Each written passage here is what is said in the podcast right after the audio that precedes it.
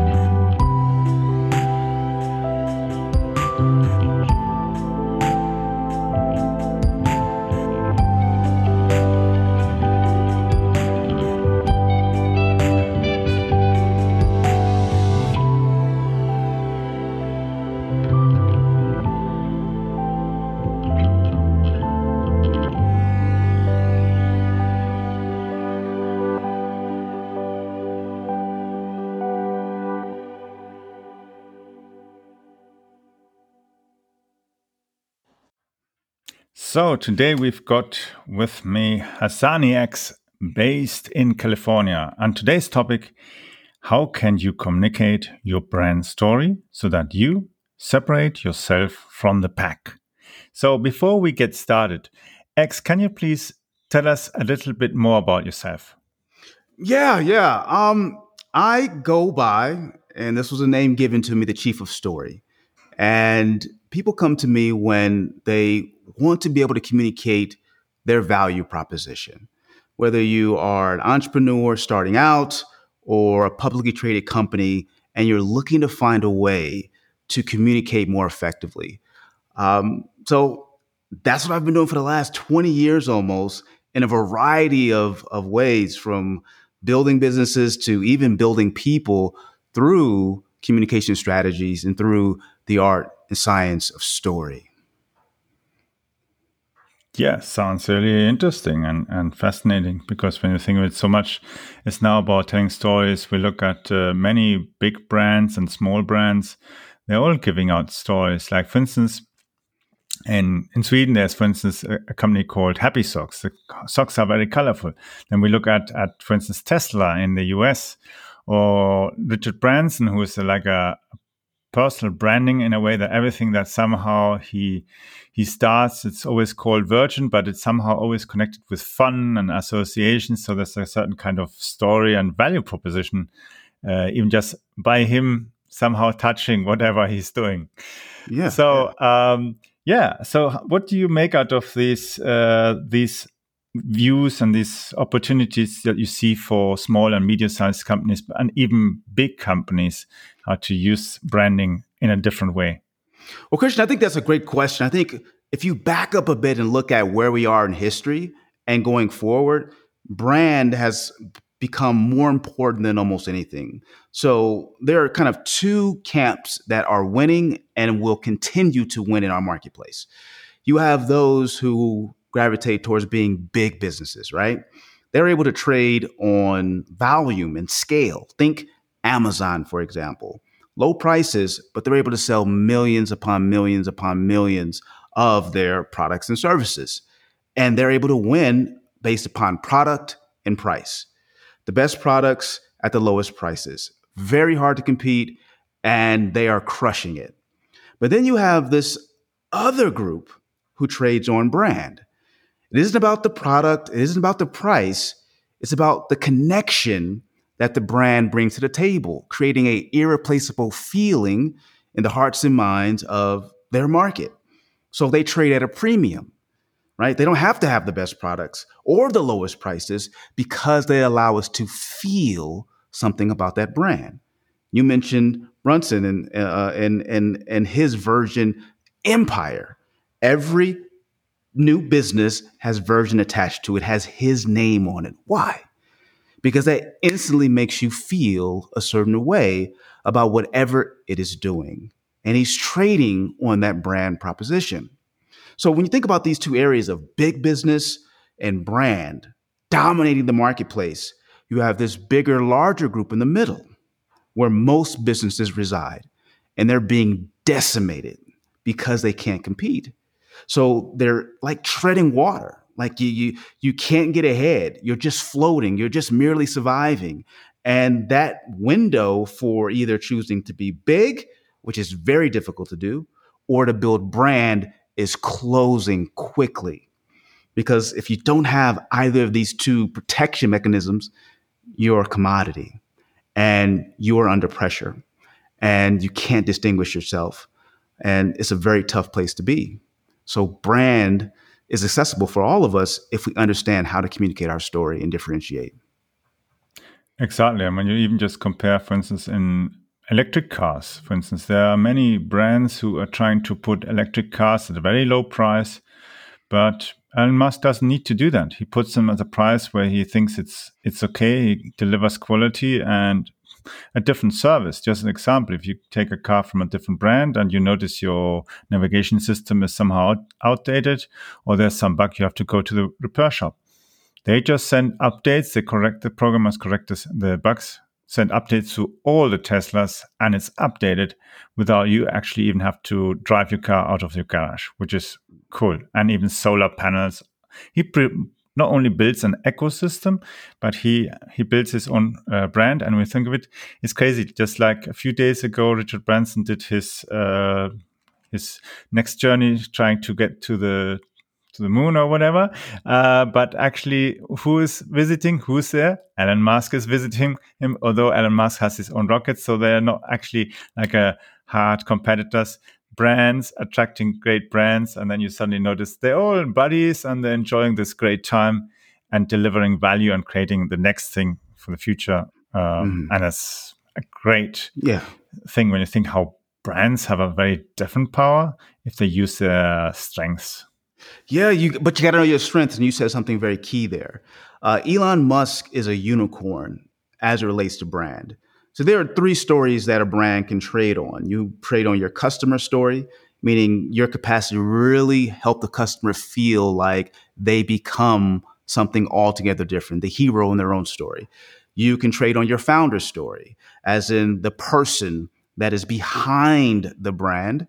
And then you can trade on your mission story, what you stand for in the world and why you're there. Those three stories kind of make up the mix of branding positions to take. But you got to understand your strength.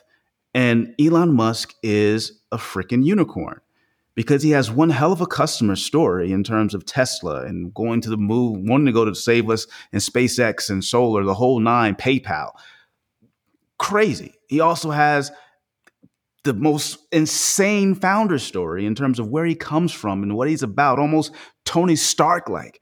And then he has this mission to save the planet and wanting to, to, to find a way to, to improve humanity by giving us options. Like he can trade on all three of those stories. So he's a unicorn. He's special. But the truth is most businesses can't trade on all three.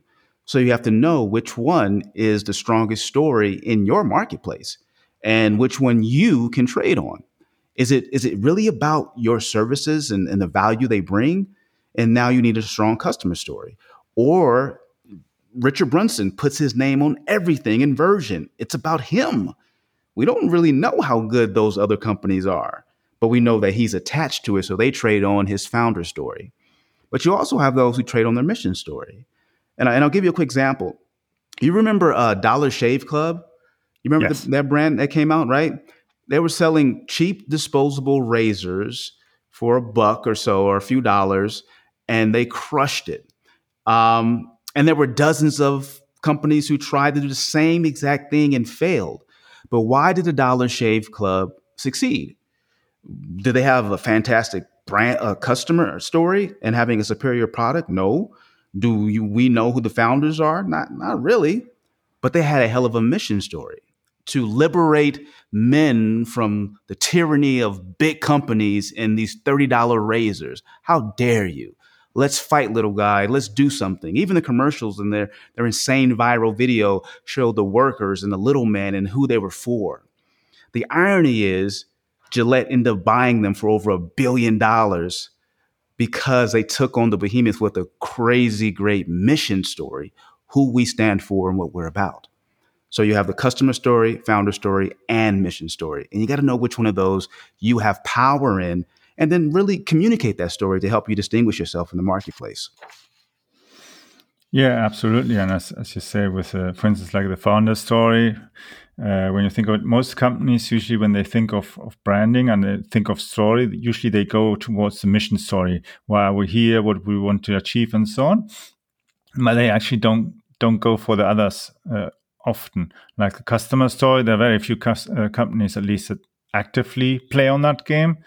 Most of them just try to eventually they get told you have to write your mission and vision story, and then you have to somehow figure it out. But the founder story, of course, fits better for companies that have been founded by somebody uh, who's at least to a certain degree more or less alive in today's time, because it's, of yeah. course, interesting. Yeah, but if you've ever read, there's a book um, about uh, Watson. Watson, the guy who actually became uh, the C E O of I B M.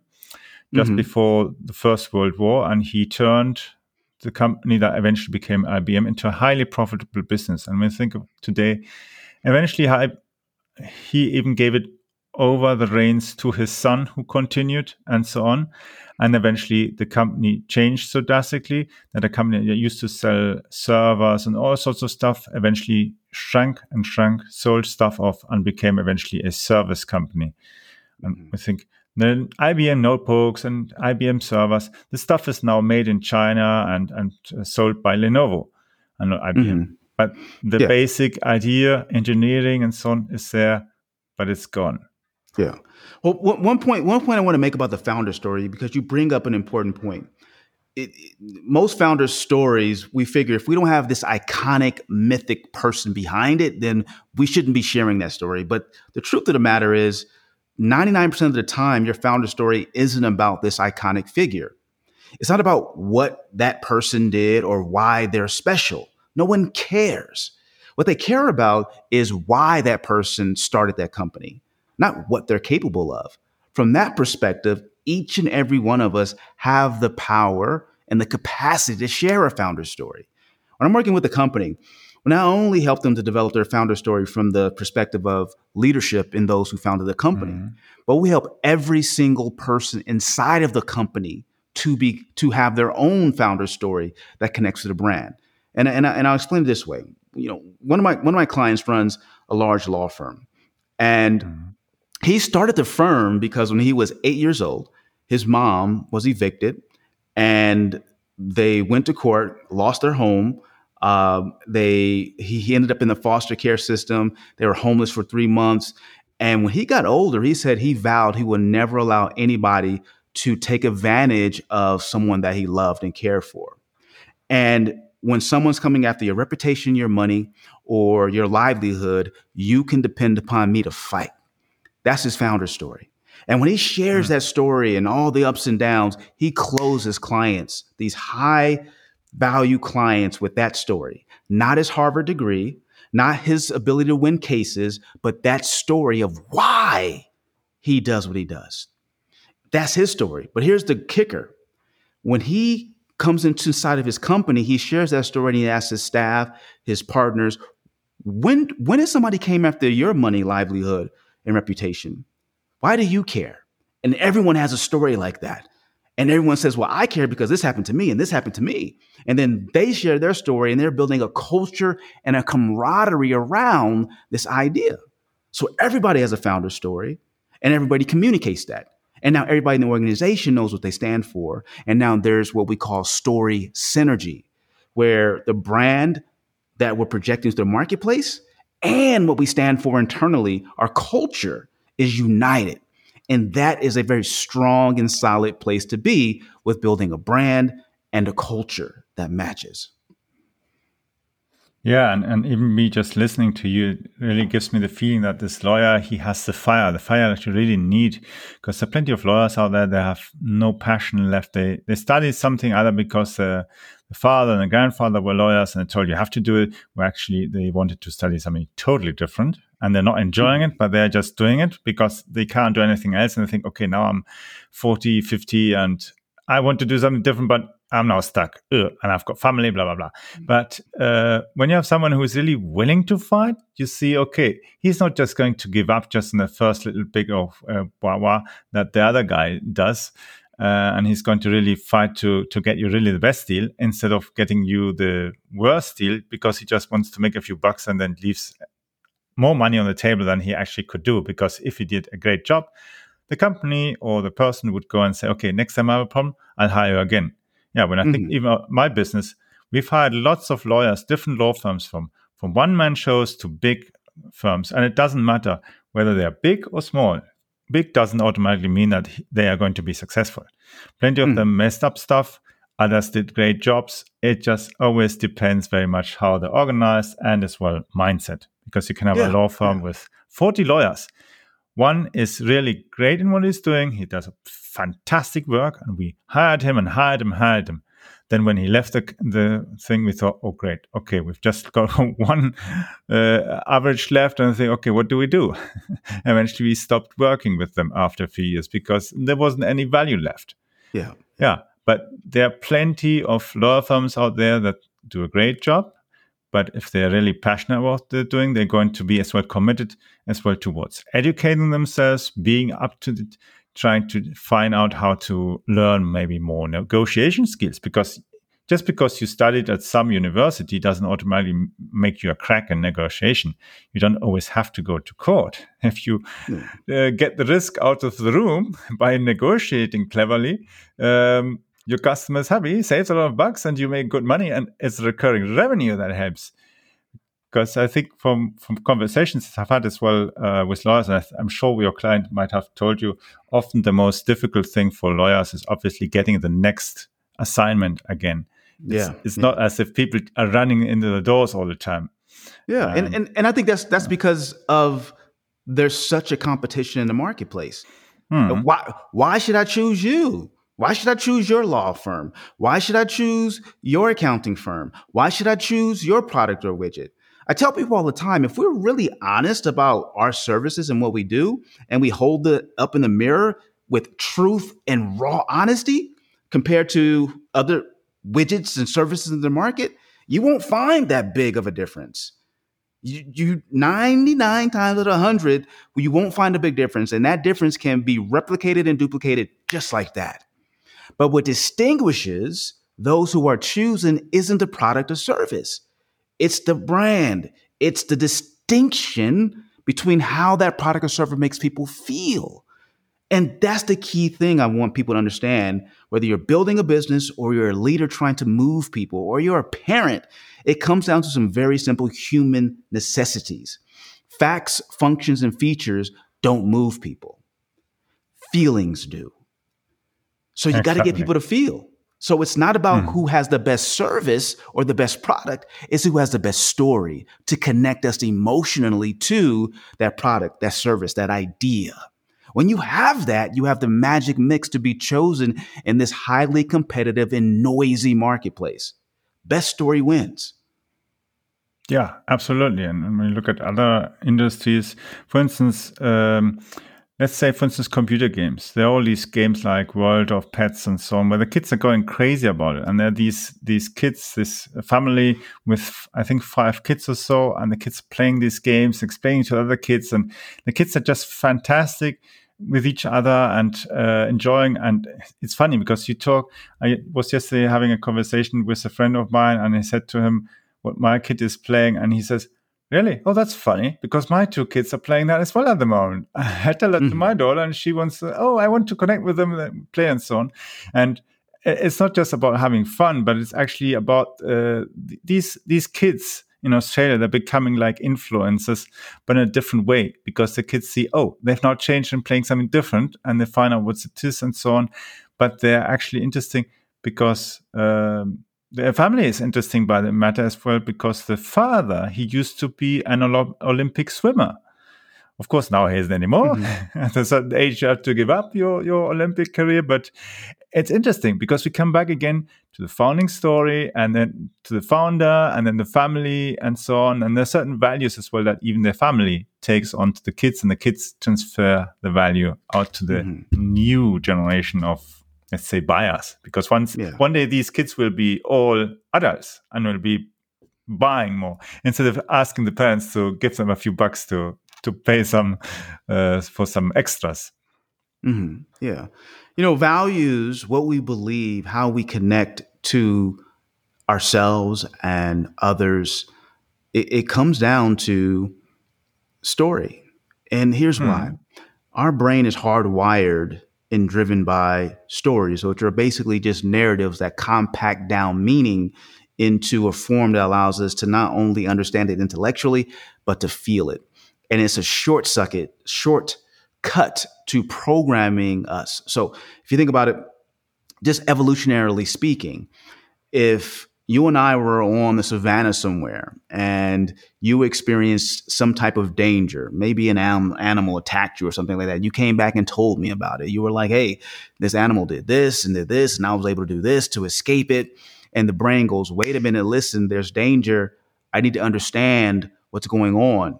And you give me the blueprint to survive. That's basically how our brain is hardwired to really inform itself around how to go out into the world and thrive, to give us a blueprint to our pleasure. So we're hardwired to not only listen to stories and to bring them into our world, but we also are hardwired to, to neurologically, in terms of hormones being released when we hear stories. They're doing neural imaging on people's brains via when they're on story, and brain lights up in seven different regions. You release oxytocin, which is the connection hormone. You release cortisol, which makes you pay attention. You have neural coupling and neural mirroring. It's fascinating stuff, but it's all from engaging in something that is emotionally compelling through narrative and through story, something that information will never, ever do. And our lives, Christian, if we backtrack it from our earliest memories, how do we recall them? Through a story. Through, it's, we see the movie. We we feel it. It it it it's it's it's in us. So so when you're trying to change values, or you're trying to instill them, learning how to communicate and, and create experiences that are more like a story in terms of overcoming and transforming, et cetera, et cetera. All of those things help you to become a highly influential person when it comes to uh, leading yourself, um, others, or even positioning a brand. Exactly. It's like all when you think uh, the Aborigines used to paint pictures, uh, the Neanderthalers used to pick, pick, uh, draw pictures and so on. And even today, when we all talk about or listen to stories, for instance, Robin Hood, which is supposed to have lived for over a thousand years ago, and there's still the stories. They're making cartoons and everything. And it's just unbelievable, from a story that gets taken on, or the Crusades and all different things that are told by story. There are even cultures, I think, somewhere that they don't write anything, but they tell the story, and the story is passed on, and that's how it's uh, the cultural uh, heritage that's been passed on. Yeah, it's, if it's astonishing how the mind works.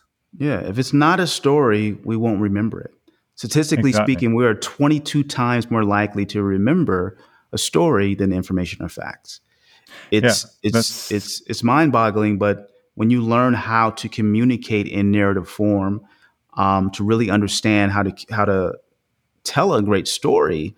And ideas become more than just ideas. They become something that give people a mission, idea, a vision, something they want to join.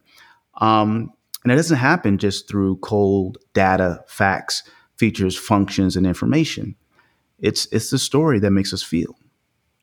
Exactly. And I noticed as well, after many years ago, I was once in hospital, I had to have so much uh, painkillers that I couldn't even remember the name of my doctor and lost a part of memory. And mm-hmm. later on, I noticed actually each time when somebody, especially in corporate, when you uh, have to deal with lots of people, and if you have a conversation with someone and he tells you something really personal, this sticks in my mind. I have no clue sometimes uh, who this or that person was called, who I sat with in the office five years, day after day. But the mm-hmm. other person who told me a story about himself, I still remember the situation. I rem- I can picture us sitting there and having that conversation. I remember what the weather was. I remember what the gestures were, his, his emotion. Like, for instance, one guy who just got his Porsche delivered and he was so excited and mm-hmm. he showed us, oh, it's parking there, and he was thrilled. Another guy told, take, Uh, talking about some other kind of thing, some family-related stuff and so on. And you, you have the picture and you can really see the entire scenario. You can see the office equipment. Everything is in the memory, and it's crazy that you still then can remember these people. But other people who, who you used to work for years next to each, you think, what was the guy's name? I yeah. can't remember. Yeah, I know who yeah. it is, but I don't, I don't know the name. Right. Name, names don't carry any emotional weight. Exactly. And names names also don't fire various regions of the brain. Um, neurologically speaking, it's one of the easiest things to forget. But when you start adding stuff to that name, where somebody is from, what they experienced as a child, what they love, what they fear, what's going on and around them. And as you paint that picture, certain areas of the brain start to fire up, different regions. And as different regions of the brain fire up, networks or neurons that fire together wire together. So that creates a deeper, more meaningful pathway for the brain to recall and remember. So if I say red coat, you may not remember that. But if I tell you a story about me wearing a red coat in um, in frigid weather, and I felt like I was going to die, and I got hypothermia, and I found this hmm. red coat with this red uh, fur lining in it. It was the most comfortable thing in the world, and I was able to survive in this most harshest storm storm that we ever had. And a great and the thing about a story, by the way, that makes it memorable memorable. As well, and connective, is that there's transformation. Uh, the hero or the person in the story has to go through some pain, some trauma, some issue or challenge, and then they overcome it to experience some type of pleasure and paradise. And those are the most memorable, exciting, moving stories. You, I challenge you to find a book, a T V show you love, a news article, a politician you follow. It doesn't really matter. Anything that moves you is going to have those elements of problems and pain being transformed into pleasure and paradise through some promise or some story. And that's what the brain loves, craves, and needs. It needs this blueprint to joy, how to overcome challenges and how to receive and keep, maintain, and multiply pleasure. Um, and if you communicate in that way, you, you'll get far more people to listen and buy in and engage. Exactly. I mean, I think it's It doesn't matter whether you're just based in one country. Uh, even if you later on branch out into other regions, other cultures, your your mission, your your founder story, and all these elements that you've built up, you can actually automatically translate more or less into the brain of the other people. And when you think of it, for instance, Tesla at the time, they weren't selling cars uh, outside of U S. Eventually, they started growing out, but he had already his reputation and was there. Um, like things like PayPal and other kind of stuff that he was doing. And it's it's interesting because you can do you can have a reputation that is a, has a certain positive connotation and, and a reputation that has a negative connotation. Sometimes it helps or sometimes it hurts. Yeah, and that's why you got to protect your brand. Um, make sure that you're purposely creating a brand when I'm talking to a leader or a company, I always tell people, listen, the only thing that grows wild, free, and without any, any tending to are weeds. If you want to build a brand and a culture, you have to cultivate it. What do you want people to think and feel as relates to your products or services? Be very specific. What do you want them to feel when they see some of your advertising and your marketing? What do you want them to feel when they get their product in their hand? What do you want them to associate and feel and connect and think about as relates to your brand and internally with your team? And and and I and I can't tell you, companies from definitely startups struggle with this idea, but even I've worked with billion dollar companies and they can't answer that core question. What do we want people to feel when we they connect to our services and our products? But the the great thing is when we work through all of that and we nail it down to a feeling, to a thought, now the marketing and the branding and everything we do makes sense because we can start to orient the story toward this feeling, this thing. And that becomes a differentiator. That becomes the thing that we hang our hat on. Um, and people start to associate you with it on purpose. Absolutely. Then everything f- makes sense. Everything works suddenly. Yeah. Seemingly great. I think, like, for instance, um, just looking at the, the change that evolved in, in Apple, for instance, you had always Steve Jobs. You had Steve Wozniak as well, that, but he wasn't that much prominent. But Steve Jobs was the figurehead of Apple. Mm-hmm. And now that he's gone a few years since, of course, the company is still there and the products are still there and they're evolving, but it's it's somehow there's a gap. It hasn't been really filled. Mm-hmm. Because there's, yeah. Um, they're, they're dominant. Apple still is the, yeah. one of the most the most profitable brand, I believe, in the world mm-hmm. in terms of trading on brand. Yeah, um, they don't have the superior product often, um, but they trade on brand. And mm. that I, that iconic commercial that came out about being a rebel that Steve Jobs did uh, with Apple, I forget the year, but it was a turnaround. Apple was in trouble. They brought him back. And that one commercial about being a rebel, about throwing off the shackles of, of things that limit who you are, joining the change makers of the world. They had Gandhi and Martin Luther King and other uh, Muhammad Ali, iconic figures, basically saying that by using our products, you become the rebel, the change maker. It was that notion, idea, and brand feeling that made Apple feel special and transformed it from just a mere commodity in the marketplace competing with um, other products and services, uh, P Cs and and and and, and uh, Microsoft, to something that people are like, that's cool. That's what I want. This who I this is who I get to become if I use Apple products. Um, it was legendary. And to this day, that feeling and thought of of cutting edge innovation still to this day exists even without Steve Jobs there, because they branded that into our hearts and our minds around what Apple actually is. Yes, exactly. And I have a really good example of that. I was just recently visiting a customer of mine and uh, had taken my MacBook with me. Uh, I got one desk since today. We have currently, of course, these pandemics up and down through the world. I got uh, in one of the office rooms, one person was on holiday. So I got uh, to have my own office on site, which is quite nice because it's just at the lake. And yeah, the, the daughter of the owner came in and one day, and I was somewhere else in a meeting, and, and she came and said, who's that super notebook there, a MacBook? And so on. She was excited because everything else was usually uh, either Windows P Cs or Android.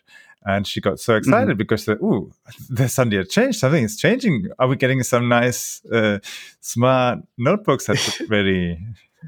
right. Very slack, very nice. And it's okay. Right. But do you know both worlds? You know, you know the Apple ecosystem and the yeah. P C Windows ecosystem. Pound yeah. for pound, function for function, utility for mm. utility, Windows and P C crushes Apple. At least they did until the M one chips came out. Um, yeah. But we but we choose Apple be, because yeah. there's this cool factor. There's this it. There's this. This difference, this this this simplicity and elegance that comes with it, where we're moving beyond function. Um, to this day, people don't know, like, Android phones outsell iPhones, what, like five to ten to one, some crazy number.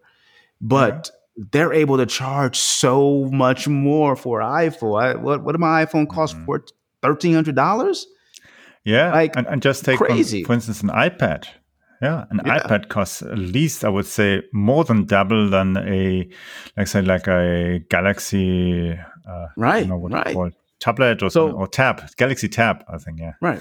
So this is a classic example of what I talked about earlier, in the sense that uh, Windows and P C and Android are able to sell based upon product and price.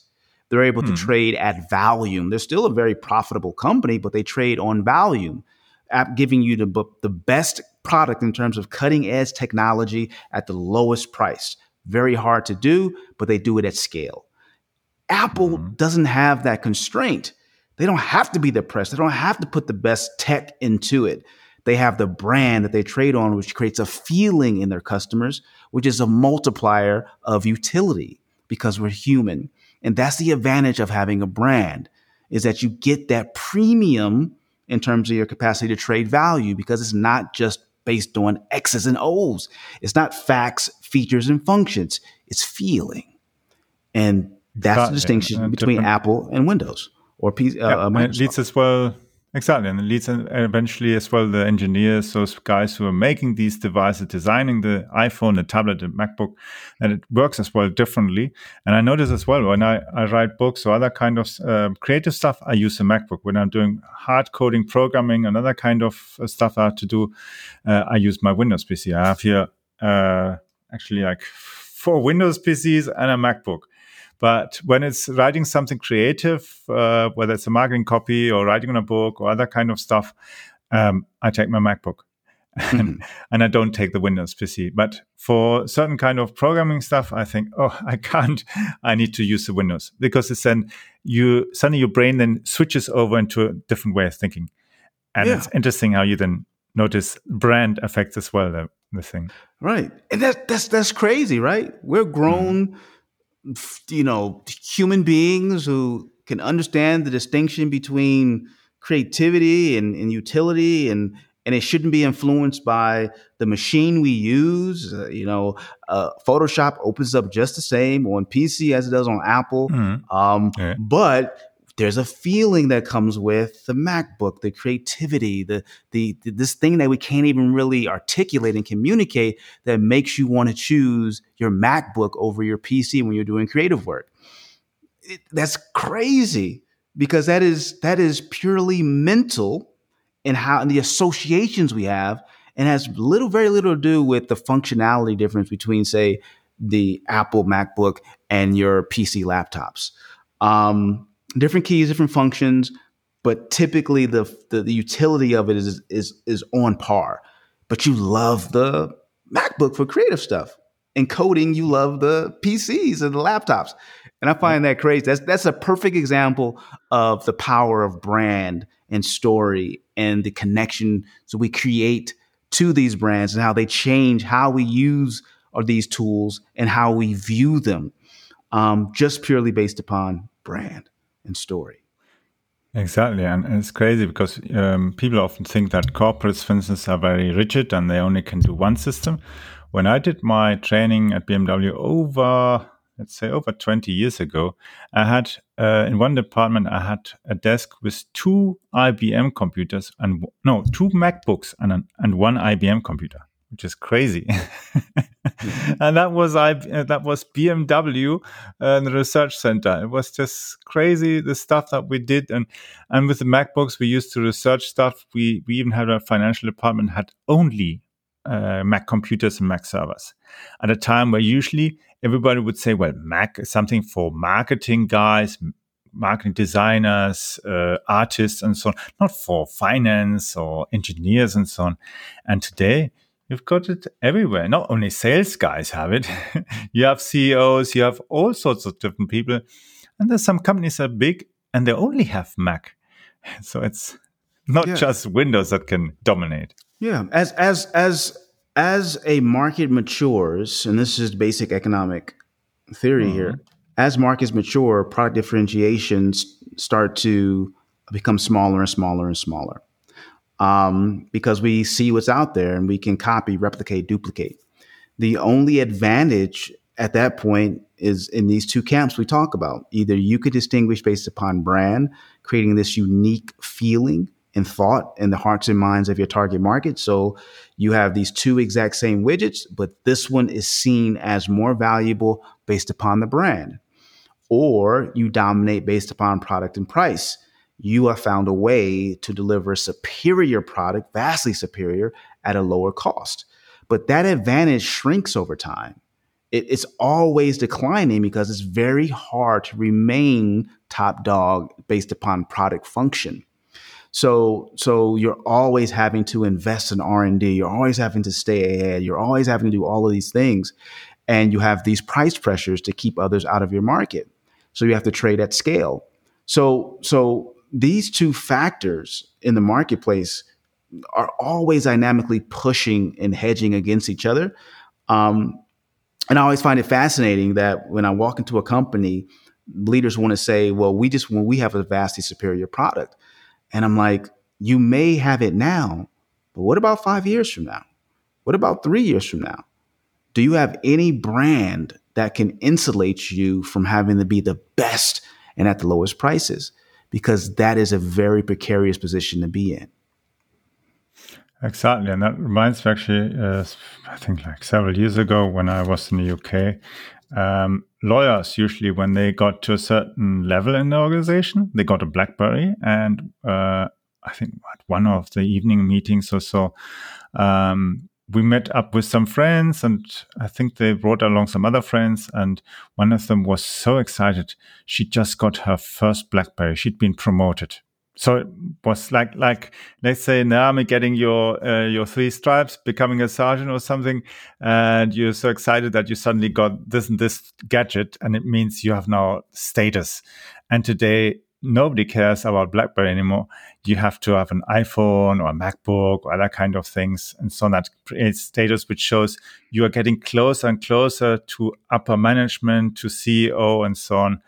Uh, instead of being the guy who still has to work with some outdated uh, Windows ninety-five system or something, which just shouldn't be working nowadays. Mm. Mm-hmm. Yeah. So um, it's been really great to have you here, X, on the show. And I'm sure we'll be talking in the future about uh, similar topics, because definitely I think um, the whole thing about the unicorn and the, these three combinations of the stories is actually quite interesting, I think, for for listeners to get more into deeper aspects of that. Nevertheless, meantime, how can people actually get in contact with you if they want to find out more, maybe get some advice from you or anything like that? Yeah. Um, you know, if you want to find out more about story and communication, I'm a communication strategist, and every week I put out information uh, via our newsletter on communication strategies and story for leadership, branding, and just being an overall better communicator in your life. Um, go to my website, lead your story dot com. Um, and we have some tools there for you. But if you want a very specific hardcore story course, we actually just wrapped up a free six video series on the art and science of storytelling for building brand and culture. Um, and there's worksheets, and you get the same exact stuff we use with our clients, our U B S system for creating unifying brand stories with worksheets and everything. We're giving that away, because our, our mission is to impact one hundred million lives through the power of story. And we know that if we can help more people to better communicate their value, their worth, and in the world, um, the world will be a better place, because we will be finding a way to create impact in lives. So if you want that resource, and it's, for right now, it's free, totally free. Just go ahead and get your email address and you'll get that. Go to launch my story dot com, launch my story dot com. And uh, you'll get that free story training course, because like I said in the show, it's not who has the best service, best story wins. And I want to help you to create that best story. Excellent. Sounds great. So thank you for being here, and I'm sure we'll be talking soon in the future. All right. Take care, Christian.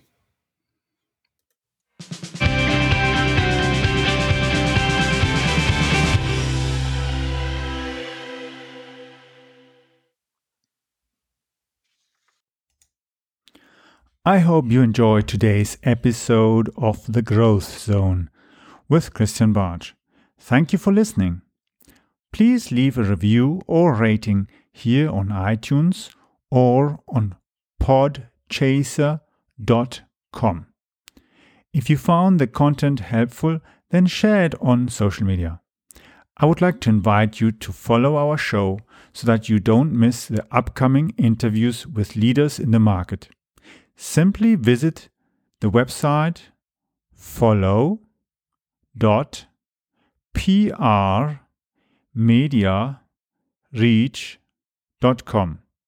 I will be adding the link also to the description of this episode so that you just need to click on that link. For those of you who are listening and signing up to follow the show, I have reserved a free copy of the Ultimate Guide on Content Marketing.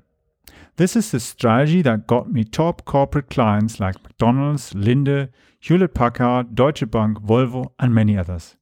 That strategy has been working for over ten years. It also got me contacts with police, transport authorities, military and several universities, and even leading research institutes.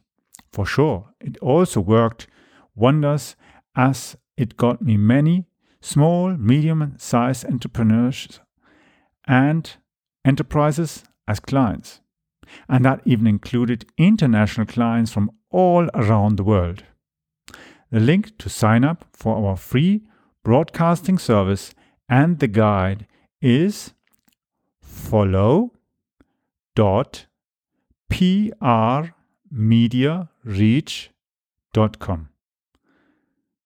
That will give you access to the most recent version of my Ultimate Guide on Content Marketing. You can follow me as well on Twitter by using the Twitter handle C A P Bartsch.